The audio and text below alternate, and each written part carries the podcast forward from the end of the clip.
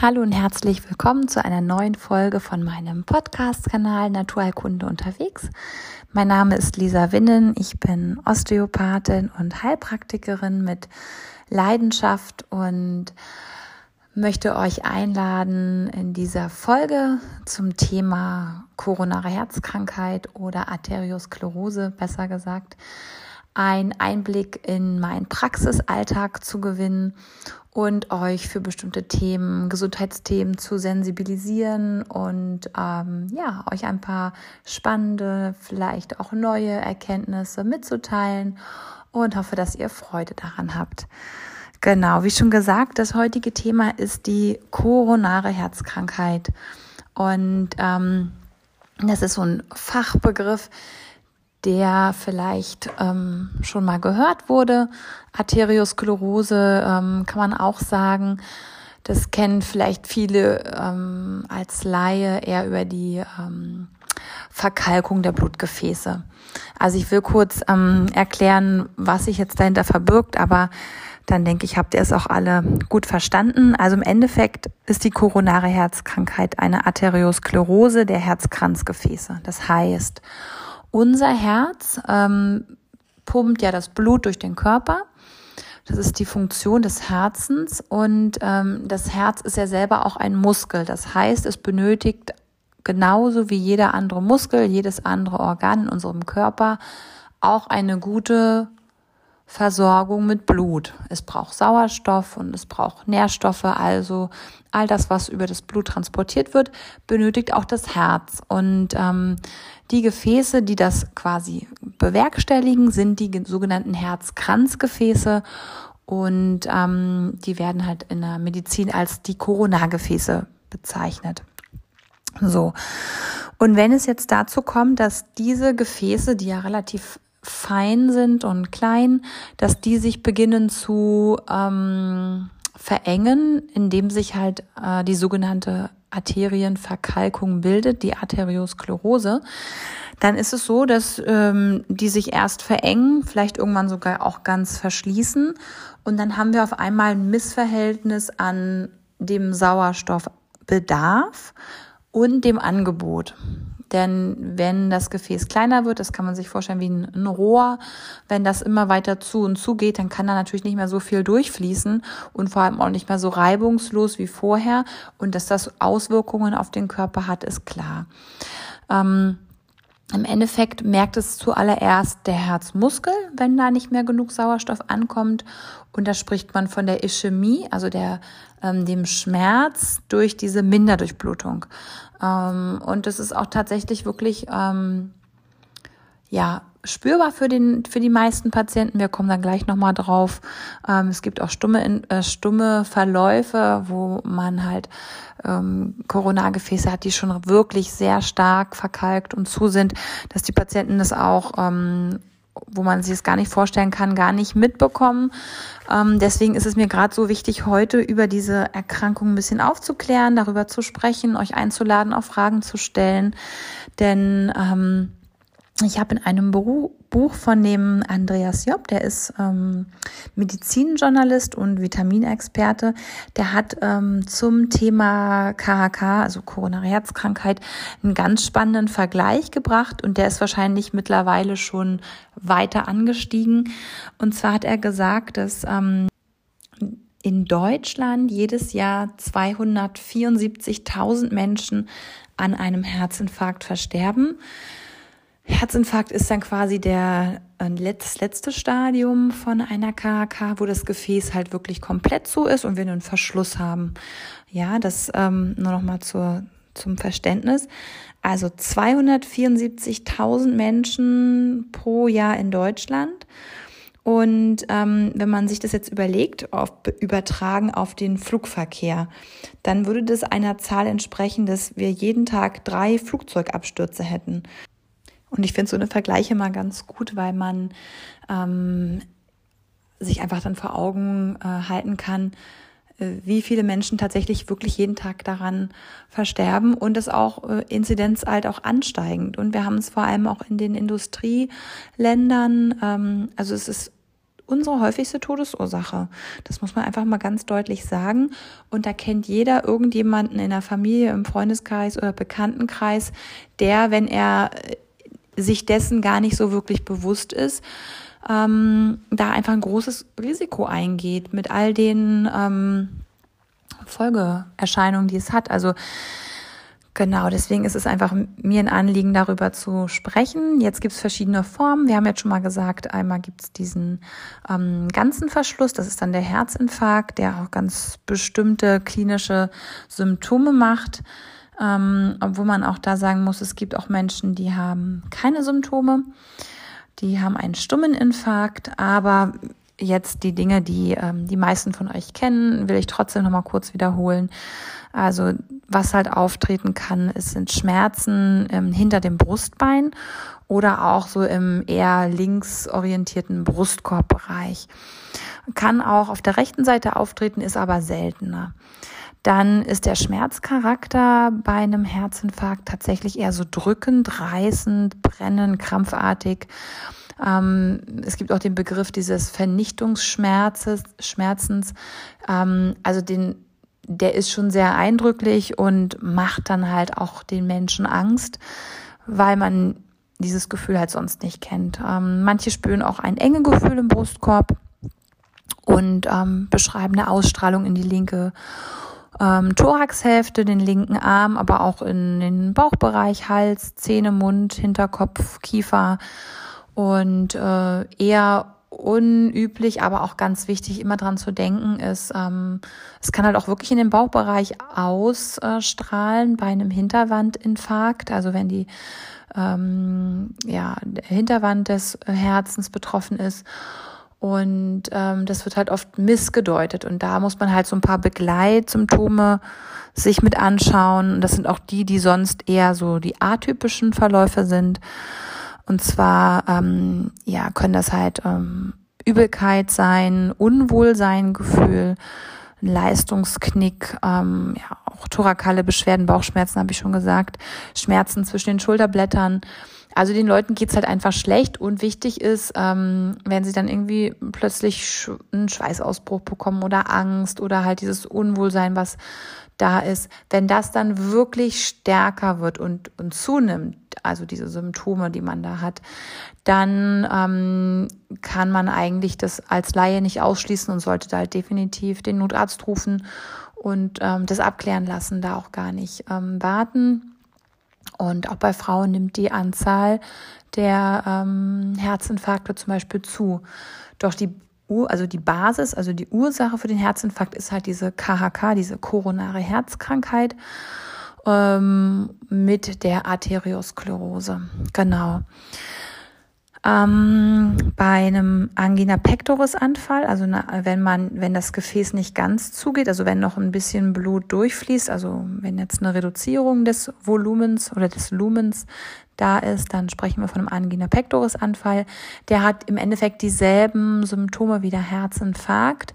Nur ist es so, dass man hier mit dem vom Arzt verschriebenen Nitrospray eine Erleichterung erfährt. Aber im Groben ist da noch keine Therapie dran gesehen. Wichtig ist einfach also die Risikofaktoren zu kennen. Das heißt, wenn ihr jetzt, also für mich ist es wichtig, deswegen frage ich bestimmte Sachen in der Praxis ab. Was gibt's in der Familie für Erkrankungen? Denn es gibt auch da eine familiäre Disposition. Wie alt ist derjenige? Und auch bei Männern ist es natürlich häufiger als bei Frauen. Das heißt, das sind erstmal Dinge, die ich mir anschaue. Fettstoffwechselstörungen können das, die Arteriosklerose mit begünstigen Bluthochdruck. Da haben wir auch in der Folge über den Bluthochdruck drüber gesprochen. Genauso der Diabetes mellitus und auch das Rauchen. Und weitere Faktoren sind Übergewicht, Bewegungsmangel, Stress. Das heißt, könnt ihr mal in eurem Kopf so ein bisschen durchgehen, Menschen, die euch da einfallen. Und dann kann man einfach sowas auch abklären lassen. Man kann eine Angiografie machen, also das heißt die Gefäße mal schallen, um zu schauen, wie frei sie sind, wie viel Elastizität da ist. geht es ja auch weiter mit anderen Gefäßen, die Halsschlagader zum Beispiel, wenn die irgendwie später arteriosklerotisch sich verengt, dann wird alles, was dann quasi kopfaufwärts liegt, schlechter versorgt. Da ist es schon wichtig zu gucken und so ein bisschen im Bilde zu sein, was da eigentlich passiert, gerade wenn halt bestimmte Sachen nicht so gut funktionieren, zum Beispiel wie die Ernährung, dann sollte man da definitiv drauf achten, denn die Hauptursache, finde ich, für eine Herz-Kreislauf-Erkrankung in dem Sinne, also im Sinne von einer Arteriosklerose, bildet für mich eine vitalstoffarme Ernährung. Das heißt, wir haben eine Unterversorgung des Körpers mit Antioxidantien, allen voran Vitamin E, Vitamin C, Selen, OPC und weiteren Pflanzeninhaltsstoffen, die dazu führen, dass halt Blutfette oxidieren und sich an Gefäßwänden anlagern. Und dann geht's weiter über einen Mangel an B-Vitaminen, erhöht sich zum Beispiel der Spiegel an Homozystein. Und das ist auch ein ganz wesentlicher Risikofaktor für die Arteriosklerose. Genauso wie zu wenig Magnesium im Blut, das einen Bluthochdruck begünstigt. Genau. Und jetzt nochmal kurz zu dem Flugzeugabsturz zurück. Jetzt kann man sich halt überlegen, okay, man hat vielleicht eine ungünstige Ernährung, viel Stress, raucht und hat einige dieser Risikofaktoren. Dann kann man trotzdem in dieses Flugzeug steigen mit einem sogenannten Rettungsschirm, dass man sagt, okay, wenn das Flugzeug abstürzt, dann habe ich immer noch meinen Fallschirm, den ich öffnen kann. Und übertragen jetzt auf die koronare Herzkrankheit wäre das die Versorgung des Körpers mit protektiven Substanzen. Und da gibt es tatsächlich einige Dinge, die dann das Risiko, also des Absturzes und in dem Fall des Herzinfarktes um 40% senken. Und 40%, finde ich, ist nicht wenig. Und das sind allen voran das Vitamin E und das OPC. Und da werde ich auch gleich im weiteren Verlauf noch ein bisschen drauf eingehen. Aber dass ihr das erstmal so verstanden habt. Genau, nochmal kurz zurück zu der Arteriosklerose. Das heißt, wir haben schon erarbeitet, der Durchmesser der Arterien wird geringer durch, das haben wir noch nicht gesagt, durch die Einlagerung von Fetten und Kalk. Und als Folge verringert sich dann die Durchblutung. Das heißt, die Gewebe und Organe, die nachgeschaltet sind, erhalten weniger Sauerstoff. Und auch Stoffwechselendprodukte können einfach schlechter abtransportiert werden. Und bei einem vollständigen Verschluss stirbt dann das Gewebe dahinter ab, weil es ja nicht mehr versorgt wird. Und da zählt wirklich jede Minute, da muss ganz schnell gehandelt werden. Und das ist auch auf alle Fälle ein Bereich, der in ärztliche Hände gehört. Nur die Entwicklungsgeschichte, also der Weg dorthin, das ist ein langer Weg. Und da können wir ganz, ganz viel machen. Und wie bei allen Erkrankungen ist es auch bei der Arteriosklerose ein ganz vielschichtiger Prozess. Also das heißt, da spielen ganz, ganz viele Faktoren eine Rolle. Wie ihr schon gemerkt habt, habe ich jetzt angefangen, über Vitalstoffe schon mal zu sprechen.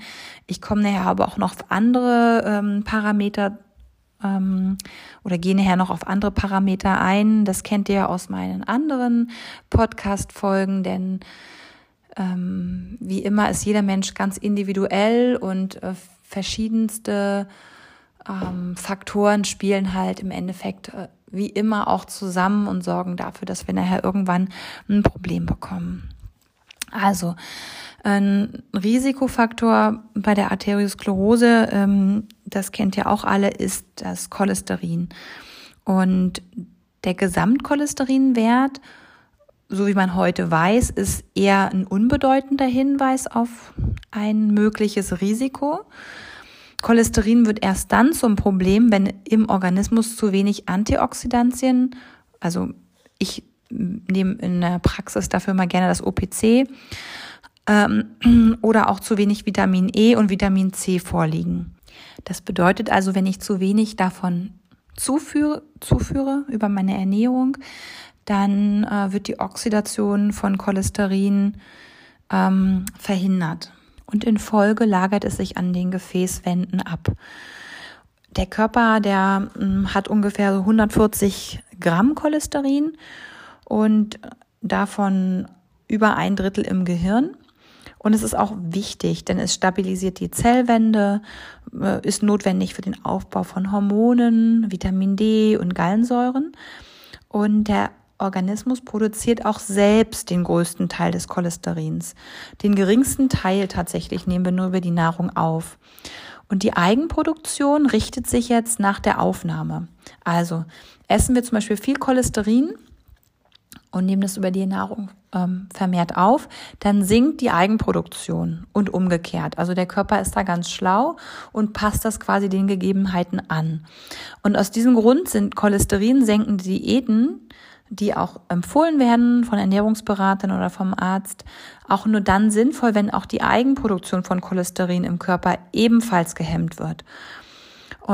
Interessanterweise vermindern nämlich die meisten bioaktiven Substanzen, also ich spreche jetzt vor allem von OPC, Vitamin C, Vitamin B, da vor allem das Niacin und die Pantothensäure, aber auch die Omega-3-Fettsäuren, die vermindern quasi die Cholesterinproduktion und zwar ohne die Nebenwirkungen, die wir durch die Statine haben, also durch die Medikamente, die Cholesterin senken. Und da kennt ihr sicherlich auch einige Leute, die diese Cholesterinsenker nehmen und da weiß man auch, dass wir einfach bestimmte Nebenwirkungen haben, die wir halt nicht eingehen müssen, also diese Nebenwirkungen, wenn wir das einfach auf eine natürliche Art und Weise machen können. Und es gibt ja auch Nahrungsergänzungsmittel, die nicht synthetisch sind, das heißt, die organisch sind, aus Pflanzen, aus Kräutern, aus natürlichen Produkten. Und dann ist es eigentlich nur eine Erweiterung meiner Ernährung, um quasi da Risikofaktoren zu minimieren. Ich lasse dann in der Praxis immer gerne ein paar Sachen bestimmen, zum Beispiel den LDL-Cholesterinwert und die Triglyceride, um einfach mal zu gucken, wie hoch die sind. Und dann kann man halt auch schauen von der Dosierung der Vitalstoffe, dass man da auch wieder vorher-nachher einen Vergleich hat. Und das macht einfach total Sinn, das auch mit einem Arzt in Kombination zu begleiten, um dem Patienten auch aufzuzeigen, dass die Therapie einen Erfolg hat. Und manchmal, also man kann auch bestimmte Einnahmepläne nicht auf jeden Menschen stülpen, weil wir alle so unterschiedlich sind. Deswegen macht es einfach total Sinn, das zu kontrollieren, auch wenn man dann vielleicht irgendwie ein bisschen mehr Geld in die Hand nehmen muss, um da den einen oder anderen Test zu machen, macht das durchaus Sinn, gerade wenn es da auch schon eine Erkrankung gibt oder man sogar schon Medikamente einnehmen muss. Genau. Dann geht's weiter. Möchte ich noch was sagen zu dem Lipoprotein A. Das ist ein ganz wichtiger Risikofaktor für die Arteriosklerose. Da gab es ganz viele Untersuchungen zu. Und man weiß heute, wenn zu wenig Vitamin C im Blut vorhanden ist, wird das Lipoprotein A zur Abdichtung der Gefäßwände gebildet. Und ein Mangel an Vitamin C hat halt gravierende Auswirkungen auf die Gesundheit unserer Blutgefäße. Denn zugleich mit dem Anstieg von Lipoprotein A steigt auch die Menge des ungünstigen LDL-Cholesterins im Blut. Ja, das ist ebenfalls wichtig für die Blutgefäßwände, denn das lagert sich da ab und das günstige HDL, das reduziert sich. Der Blutdruck steigt, weil die Gefäßwände nicht mehr elastisch genug sind und gleichzeitig gerinnt das Blut auch leichter.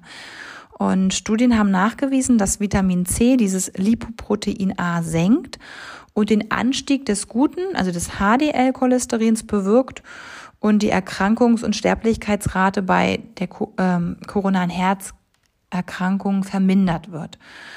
So, und weiterhin kann das Lipoprotein A auch durch Carnitin und Omega-3-Fettsäuren und Coenzym Q10 gesenkt werden. Das heißt, die häufig verordneten cholesterinsenkenden Medikamente, die können quasi den Lipoprotein-A-Spiegel erhöhen. Und auch da ist es wieder so schön zu sehen, dass man herausgefunden hat oder durch Studien beweisen konnte, dass man bei 70% der Betroffenen, bei denen das so ist, dass halt quasi Lipoprotein A ansteigt, durch die Medikamente, dass man das durch OPC, Vitamin C und Vitamin B3 und die Omega-3-Fettsäuren rückgängig machen kann. Also da auch nochmal eine kleiner Hoffnungsschimmer, wenn man jetzt doch auf die Medikamente angewiesen ist und oder sie halt einfach in der Zeit noch nimmt, solange der Spiegel hoch ist. Wenn man gerade eine andere Therapie ausprobiert, dann weiß man, okay, ich kann das halt ein bisschen abmildern. Was sowieso ganz interessant ist, das kann man bei ganz vielen Erkrankungen, das werde ich auch im weiteren Verlauf der verschiedenen Podcast-Folgen ansprechen, denn es gibt ganz, ganz viele Medikamente, die bestimmte Nebenwirkungen auch haben, die wir abmildern können, wenn wir den Körper gut unterstützen. Das heißt, gerade für viele Menschen, die jetzt vielleicht diesen Podcast hören, die eher naturheilkundlich eingestellt sind und da sich mehr zu Hause fühlen und wenn es dann darum geht, ein Medikament zu nehmen, dass sie dann Angst entwickeln oder starke Ablehnung, dann kann man auch da immer noch gucken, dass man die Risiken da und Nebenwirkungen minimiert durch eine gute Versorgung auf anderer Ebene, um die Zeit zu überbrücken, wie halt andere Therapien vielleicht brauchen, bis sie greifen, um das Hauptproblem zu lösen. Genau. Aber weiter, und zwar mit dem Homozystein. Homozystein gilt als ein Risikofaktor auch für die Arteriosklerose und er weist erhöhte Werte auf bei einem Mangel an B-Vitaminen und Folsäuren. So, das heißt, Homozystein ist ein potenziell giftiges Umwandlungsprodukt des Stoffwechsels, was unter ganz normalen Umständen abgebaut und ausgeschieden wird. Aber in zu hoher Konzentration bewirkt es Veränderungen an den Gefäßen. Und die Fette und die Blutplättchen lagern sich dann leichter ein und die Elastizität der Gefäße wird verringert. Und Homozystein verstärkt außerdem die Ausscheidung der Aminosäure Arginin. Da habe ich auch schon oft in Podcast-Folgen drüber gesprochen. Arginin verbessert nämlich die Durchblutung von Gewebe und Organen, indem es die Blutgefäße erweitert. Und genau, das Arginin wird dann leider durch das Homozystein ausgeschieden. Und jetzt ist es ganz spannend. Bis vor einigen Jahren wurde genau für diesen Fall die Einnahme von Folsäure als Einzelsubstanz empfohlen, um quasi den Homozysteinspiegel zu senken. Mittlerweile weiß man jedoch, dass es noch besser ist, noch einen Vitamin-B-Komplex dazuzugeben. Und die allerneuesten Erkenntnisse zeigen auf, dass man auch noch Zink und Magnesium braucht, um diesen Prozess zu unterstützen, also quasi, dass Homozystein vermehrt ausgeschieden wird. Und das finde ich ganz spannend, weil in der Natur, und da habe ich auch schon oft drüber geredet, bei Vitamin C zum Beispiel mit dem Apfel auch, in der Natur haben wir kein reines Vitamin C und auch kein reines Vitamin E. Wir haben immer eine Kombination an verschiedenen Sachen. Und deswegen bin ich wirklich kein Fan von diesen Monopräparaten, die oft verkauft oder angepriesen werden, weil es einfach für unsere, also evolutionsbedingt kennen wir das gar nicht. Wir haben immer Natur gegessen, Natur aufgenommen. Und da war alles in einer guten Mischung drin. Und wenn wir das und das Problem hatten, haben wir vielleicht mehr von dem und dem gegessen und so weiter und so fort. Aber die Ernährung heute wesentlich einseitiger, auch durch die Lagerung, durch den Transport, durch die Aufzucht, sicherlich ein verringerter Anteil an Vitalstoffen. Und wenn man dann auch noch irgendwie mit Monopräparaten rangeht, wir können es nicht so gut aufnehmen und resorbieren. Und das sieht man tatsächlich, da kann man ganz einfach Blutuntersuchungen machen. Und das merken auch die Menschen, wenn die jetzt ein reines Magnesiumpräparat nehmen oder Zink oder was auch immer.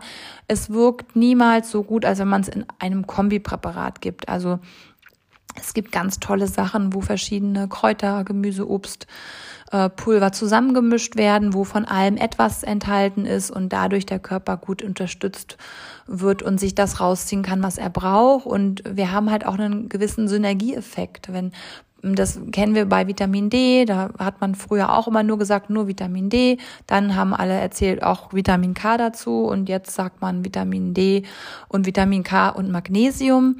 Und ja, na klar, verbessert das dann die Aufnahme und die Wirkung. Und so ist es mit der Folsäure in dem Falle halt auch. Von daher genau.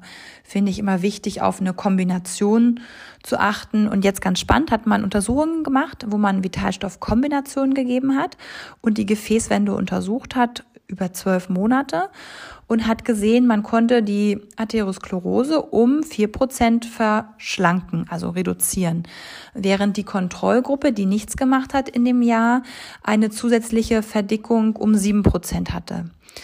Und das ist auch wieder so ein Faktor, den ich noch mal kurz ansprechen möchte. Häufig hat ein Patient das und das Problem und nimmt dann meinetwegen für 2 Wochen Omega-3-Fettsäuren oder Vitamin C oder was auch immer. Und ich plädiere tatsächlich in der Praxis darauf, eine Grundversorgung einfach durchgängig zu nehmen. Also das heißt, eine Grundversorgung schließt für mich eine gesunde Ernährung ein, die sehr ausgewogen und vielseitig ist, aber halt auch aufgrund der, gerade für die Menschen, die in der Stadt leben und die Kinder haben und einen vollen Arbeitsplan, die einfach mehr Stress haben, da reicht es oft nicht aus, sich mit den Bioprodukten zu versorgen, sondern unser Bedarf ist noch größer. Und dann kann man auch eine kleine Grundversorgung mit reingeben, wo wir genau diese Dinge abdecken. Und die sollte man dann natürlich auch irgendwie die ganze Zeit übernehmen. Deswegen fand ich es ganz spannend, dass die Studie über 12 Jahre gestreckt haben. Ja, und immerhin, dann macht man das Ganze 10 Jahre, dann hat man ja auch eine ganze Menge erreicht. Also das dazu. Dann ein weiterer Faktor, wenn sich halt dann in den Gefäßen da Kalk ablagert und die Fette, dann kann es auch zu den, oder kommt es zu den Entzündungsreaktionen. Und die werden wenn man das Blut abnimmt, über das C-reaktive Protein gemessen, also der CRP-Wert. Und da hat man auch sehen können, wenn man Omega-3-Fettsäuren und Vitamin E dazu gibt, dann sinkt der CRP-Wert ab. Also damit werden die Entzündungen abgemildert und damit auch das Fortschreiten der Arteriosklerose ein Stück weit nach hinten herausgezögert, was ganz wichtig ist. Genau, dann gehe ich nochmal kurz auf den Zuckerstoffwechsel ein, weil der auch ganz wichtig ist in dem Zusammenhang. Der Blutzucker, der kann halt auch mit den Eiweißen in den Gefäßen reagieren. Man nennt das eine Glykosolierung und verändert damit die Gefäßwände. Die werden anfälliger für oxidative Prozesse und verlieren halt ihre Elastizität. Und die derart chemisch veränderten Eiweiße werden zudem vom Immunsystem als fremd eingestuft und dann entsprechend attackiert. Und es kommt halt zu Entzündungsreaktionen. Der Blutzuckerspiegel kann also mit einer angepassten Ernährung und Mikronährstoffen, allen voran Chrom, Zink, Mangan, Kalium, Magnesium, B-Vitaminen konstant gehalten werden. Und diese Sachen sind eigentlich auch in der guten Basisversorgung drin, wenn man sich dafür irgendwas entscheidet. Das heißt, es ist einfach ein wichtiger Aspekt. Und die Antioxidantien, die wir vorhin schon besprochen hatten, also OPC, Vitamin C und Vitamin E, sind auch hier wieder ganz wichtig, denn sie verringern diese Glykosylierung. Und von daher nochmal ein zusätzlicher Bonus. Und dann gab es eine ganz spannende Sache, die wollte ich euch noch mitteilen. Gab eine groß angelegte Studie, die sogenannte Monica-Studie von der WHO durchgeführt über 16 Länder.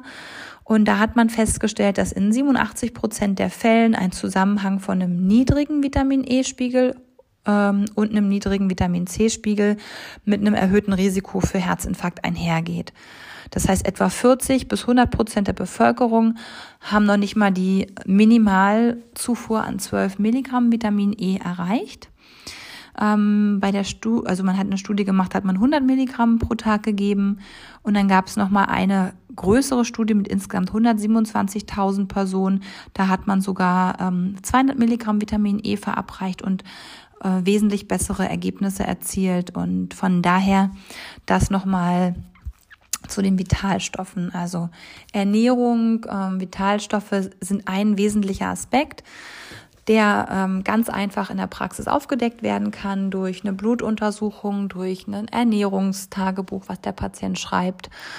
Und dann kann man natürlich das nicht als alleinige Therapie laufen lassen, denn es hat ja wahrscheinlich auch einen Grund, warum der Mensch sich so und so ernährt hat. Und wenn dann zum Beispiel noch Übergewicht dazu kommt oder halt ein Sport- oder Bewegungsmangel, dann muss man natürlich auch da wieder den Menschen als Ganzes sehen und gucken, was ist denn jetzt genau der Grund dafür, dass dieser Mensch jetzt diese einseitige Ernährung hat. Also, und das ist wirklich eine Sache, die habe ich ganz oft schon in der Praxis gesehen, habe auch mit euch schon darüber gesprochen. Viele Menschen wissen, was eine gute Ernährung ist, denken, sie ernähren sich gesund, und wenn man das doch dann in Summe sich aufschreiben lässt und man guckt, sieht man dann ein ganz anderes Bild. Dann zeichnet sich ein ganz anderes Bild auf. Bei manchen ist es sogar so, die wissen, was eine gesunde Ernährung ist und ernähren sich trotzdem nicht gesund.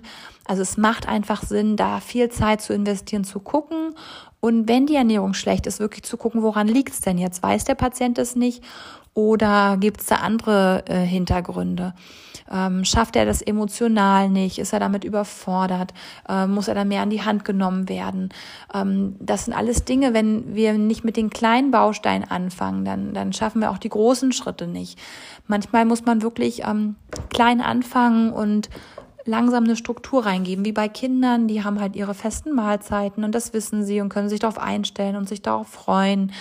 Man kann herausfinden, ist da noch Freude beim Essen. Wenn ich jetzt ganz stark übergewichtig bin, dann ist es oft nicht mehr der Genuss, weil oft wird halt über diese Genussgrenze hinaus gegessen, bis es fast zu einer Übelkeit kommt oder man auch gar nicht mehr kann. Und das ist zum Beispiel ein Mechanismus, sich auch besser spüren zu können, besser fühlen zu können, wenn man zum Beispiel ein emotionales Trauma hat, eine emotionale Belastung, dann hat man vielleicht über Jahre gelernt, diese Belastungen wegzudrücken, weil sie so schmerzhaft sind. Aber irgendwo will man natürlich auch ins Fühlen und ins Spüren reinkommen. Und das kann man dann auf so eine Art und Weise kompensieren. Also ich weiß noch, dass ich vor 10 Jahren ganz anders über übergewichtige Menschen gedacht habe, nachdem ich jetzt aber sehr viele übergewichtige Menschen in meiner Praxis hatte und die begleite bei ihren gesundheitlichen Problemen oder sogar beim Abnehmen. Da ist mir eigentlich bewusst geworden, wenn man sich die Anamnese anschaut, dass die auch alle ihr Leid mit sich tragen. Also da ist durchweg bei allen etwas passiert, was so einschneidend und so schlimm war, dass sie nicht anders reagieren konnten. Und das sieht man aber im ersten Augenblick nicht. Und da gilt es auch, Energie hinzulenken. Und da hilft es jetzt nicht, sich teure Vitalstoffe zu kaufen, wenn man diesen Aspekt nicht auch mit in die Therapie mit einbezieht. Weil was hilft es mir, wenn ich jetzt da alles Gute reingebe und auf der anderen Seite den Körper aber nicht unterstütze, die Basis zu schaffen? Manchmal ist es tatsächlich so, wenn man mit Vitalstoffen arbeitet und den Körper besser versorgt, dass sich dann auch nochmal was ändert am Essverhalten, weil der Körper merkt, Mensch, da kommt jetzt einfach mehr Energie, ich fühle mich wacher, fitter, ich habe auch immer Lust, mich zu bewegen. Das ist schon auch förderlich, aber ich möchte das nochmal ganz klar als eine Säule der Therapie herausstellen und das Emotionale ist eine zweite Säule. Und wenn man jetzt sich einfach mal bildlich das überlegt, da werden die Gefäße enger, das Gewebe danach wird schlechter versorgt. Das ist schon auch eine Sache, die sehr einschränkend ist und es ist ein Widerstand oft auch zu spüren, einen einschränkenden Widerstand, wenn man in der Sozialanamnese schaut oder wenn man guckt und fragt, wie es den Leuten wirklich geht und dass man halt schaut, was engt den Menschen im Leben ein, wo ist er nicht so flexibel, wo ist er rigid oder fast versteinert geworden, wo schneidet er sich selbst auch ein bisschen Lebensenergie ab, weil im Endeffekt durch die Arteriosklerose wird das Organ danach nicht mehr versorgt. Das heißt, wir können auch nicht das Leben mehr so annehmen und leben wie vorher, weil uns einfach was abgeschnitten wird. Und da kann man auf der emotionalen Ebene, auch wenn es für viele noch sehr fremd klingen mag, ganz, ganz viel aufdecken und gucken.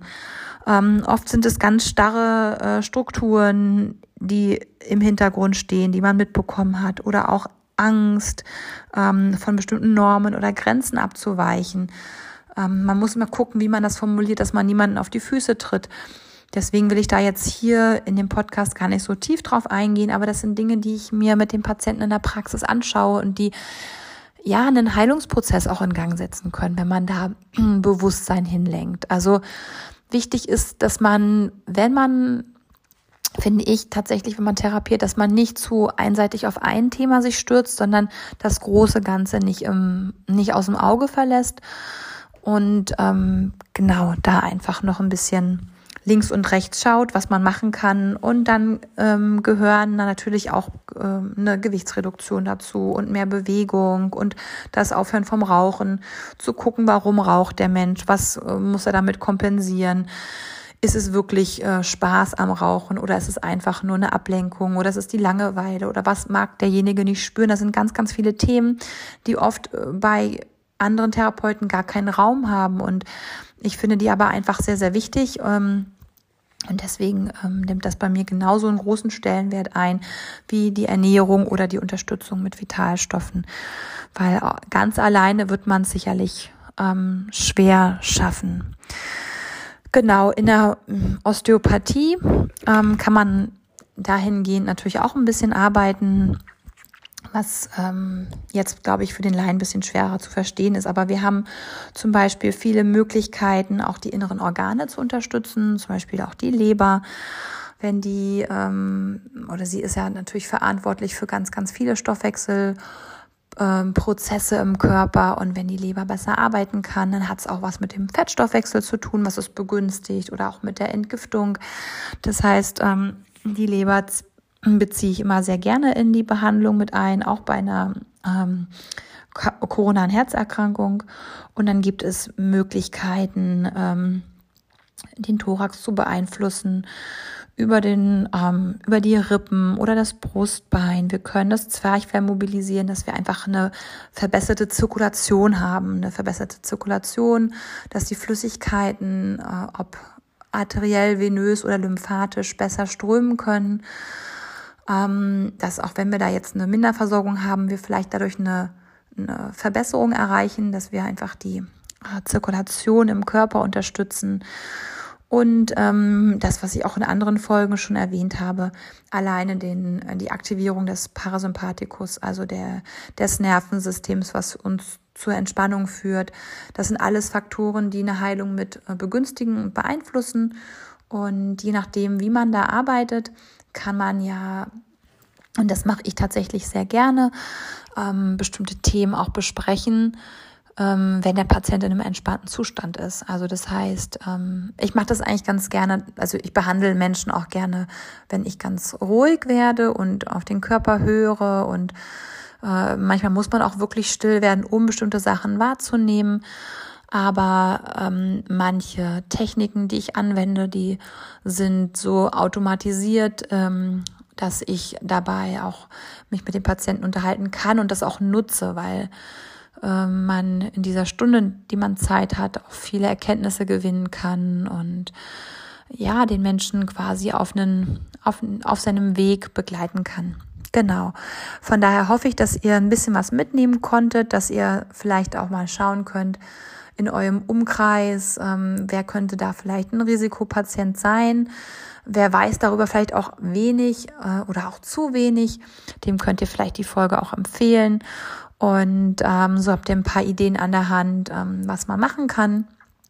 Und einfach den Tipp, euch Hilfe zu suchen, und zwar von verschiedenen Ebenen. Die Kombination ist das, was uns, glaube ich, einfach auch gesellschaftlich stark macht, dass wir Hand in Hand arbeiten, schulmedizinische Vorteile nutzen in der Diagnostik und die Vorteile, die die Naturheilkunde bietet, zu integrieren zum Wohle des Patienten. Also in dem Sinne wünsche ich euch noch einen schönen Tag und alles Liebe.